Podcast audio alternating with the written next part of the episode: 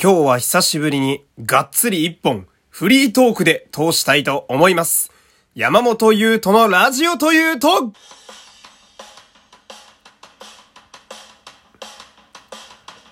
どうも、皆様、こんにちは。声優の山本優斗でございます。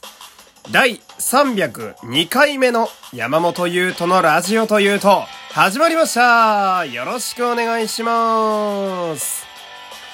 さあ、えー、今日もですね、ラジオトークで聞いてくださっている方は、画面下のハート、ニコちゃんマーク、ネギをひたすら連打していただいて、その上にありますフォローボタンもポチッとお願いします。この番組は、ラジオトークをキーステーションに、Spotify、Amazon Music 等の各種ポッドキャストアプリでも配信中でございます。そして、えー、この番組では毎週火曜日の夜21時から生放送もやっています。よければ、えー、こちらもよろしくお願いします。まあ、そんなわけでですね、えー、今日の東京はえらく寒くですね、まあ、雨もしとしとと降っていて、なんだかちょっと、えー、心が寂しくなる、そんな日でございますけれども、えー、こういう日こそね、えー、ちょっとラジオ熱を高めに持っていきたいとなんで今日は久しぶりに、えー、最初から最後までですね、珍しく全部フリートークでやってみようかなと、えー、そんな感じでございます。まあ私もね、あの、普段声優業をやっている時に、時折オーディションでですね、なんとフリートークやってっていうすごい無茶ぶりが来ることがあります。OK。じゃあ3分間ちょっと最近あった面白い話してよとかね。えーしれっと首を狙ってくるようなとんでもねえ攻撃をね、えー、食らうことがあるんで、まあこういう時の対策としてね、一応、まあこう、トークの練習を、えー、今日はしていきたいという、まあそんな感じでございます。でですね、えー、この番組、えー、お便りはですね、えー、常に募集しております。えー、1月のテーマはフリーです。え、もういつもフリーな気もしますけれども、まあ気軽に何でもお便り送ってみてください。さあ、ほんでね、えー、まあ今日何の話をしたいかと言いますと、まあその、私ね、ね、以前も多分ね、12月の終わりぐらいでしたがね、えー、このラジオで喋ったと思うんですけれども、まあスマホを、あの、ソフトバンクさんからですね、あの、ドコモに、えー、切り替えしたんですよ。ほんで、それに伴ってですね、まあいろいろなサービスだったり、まあ例えばソフトバンクさんだったら今電気とかも、え、やってるので、まあそれもこう切り替えたり、ほんで、家の Wi-Fi 環境ですね、も、え、ソフトバンクさんから、まあドコモ光へと、え、乗り換えましてね。だから今その、今切り替え期間、え、になっているので、まあ多分ね、今、今あの普段のラジオ聴いてる方からしても、なんか BGM がね、いつもと聞こえ方が違ってたり、いろいろあると思うんですけれども、まあ、とにかく、えー、まあ、全体的なものをですね、ソフトバンクから、えー、ドコモにがっつり乗り換えている、えー、そんな感じなんですよ。ほんでですね、まあ、その、まあ、なんでそもそもこのタイミングで、えー、ドコモに切り替えようかなと、えー、思ったかって話なんですが、えー、皆さんもですね、まあ、最近やと CM とかでも、えー、ちょこちょこやってたりね、ネットニュースでも話題になってますが、あのー、3月からね、あの、ドコモさんで、アハモというサービスが開始されるんですよ。まあ、これはですね、あのー、まあ、すごくざっくり言うと、えー、余計なオプションを削ぎ落として、え、ギガ数だけすごい多いというね、まあ、若者向けのスマホのプランになるわけなんですけど、ほんで私これをね、あの、使いたいなって思ってるところがあって、その、まあ、余計なものを削ぎ落としている分ですね、あの、非常に値段が安いと。まあ、こう、私もね、一人暮らし長いですけれども、家賃やったり、えー、光熱費やったり、そして携帯代だったりね、えー、この固定費というのは、まあ、ちょっとでも減らしたいっていうのが、やっぱ皆さん、ね、私もそうですが、あるので、まあ、これを減らすためにアハモにしたい。なので、まあ、ドコモに行くかと。なんで、なんか、まあね、こう言ってみりゃあれなんですけど、別になんか特典とか、その辺はそんなに気にしてなかったんですよ。要は3月にアハモに切り替えできれば別になんだっていいやと思って、まあそんな感じだったんですよ。ほんでですね、まあ、とはいえですよ。まあその、やっぱ、さすがドコモさんやなと思うのがですね、その、切り替えの時に、まあ、店員さんに、私結構律儀にいろいろ質問やらなんやらして、結構話ちゃんと聞いてたんですけど、まあ、非常に特典が多いんですよ。で、特に私はあの、ヨドバシカメラさんのね、えー、ドコモショップで買えたんですけど、ヨドバシカメラさんと提携しているものなんかもあったりして、まあ、ヨドバシのポイントがめっちゃ入ってくるとか、ヨドバシの商品券がこれするとすげえもらえるとか、まあ、すごいいっぱいいい情報くれたんで、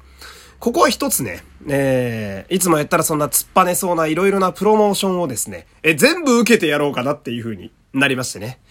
だから、まあ話をしていると、こう、店員さんがいろいろおすすめしてくるんですよ。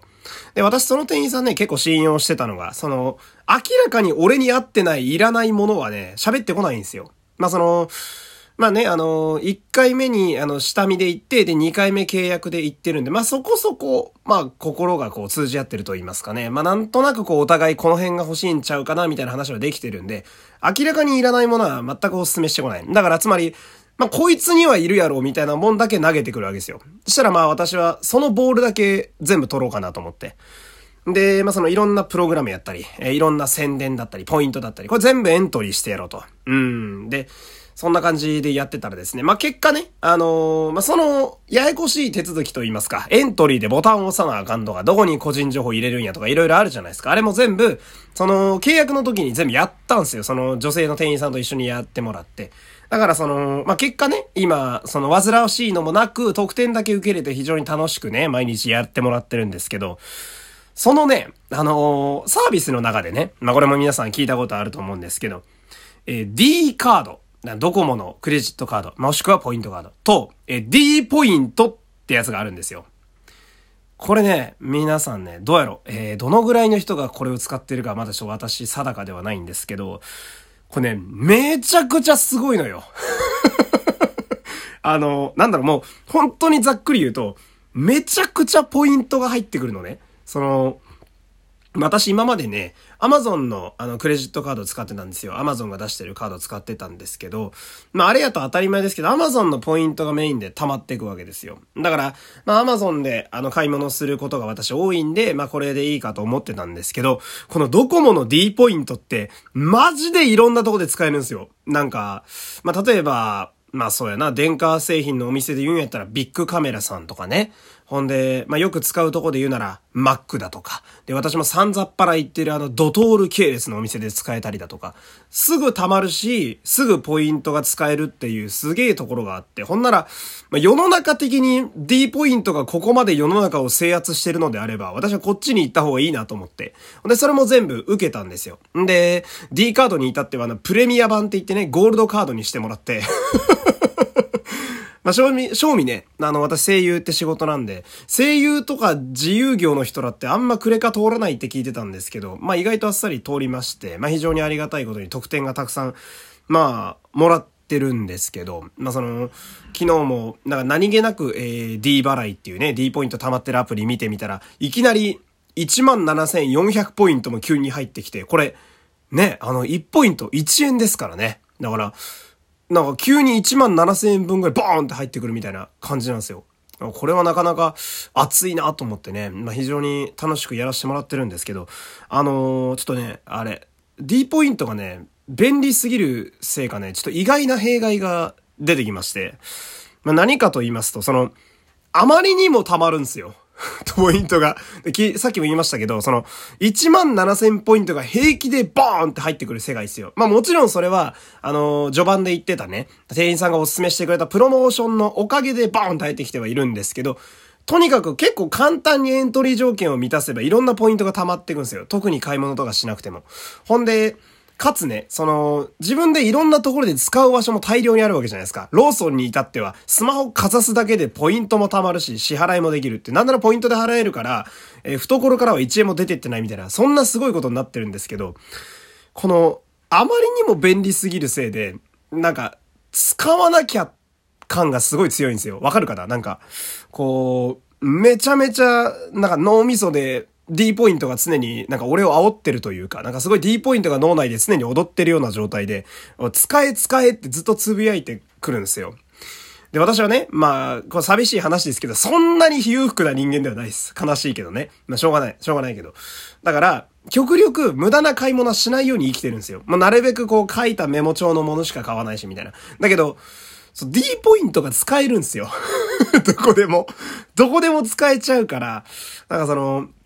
余計なものまで買いそうになるというかね。ほんで、まあ、その、なんだろうな、あまりにも、なんかその D ポイントが、まあ、変な話、溜まりづらいポイントだったら、だから全然使えるとこねえし、全然溜まんねえなみたいな、だったらまだいいんすよ。変な話だけど。だけど、すごいいろんなとこで使える上に、なんかさっきみたいに普通に1万ポイント以上がバーンってドカッと入ってきたりするんで、なんかこう、手加減なく入ってくるというか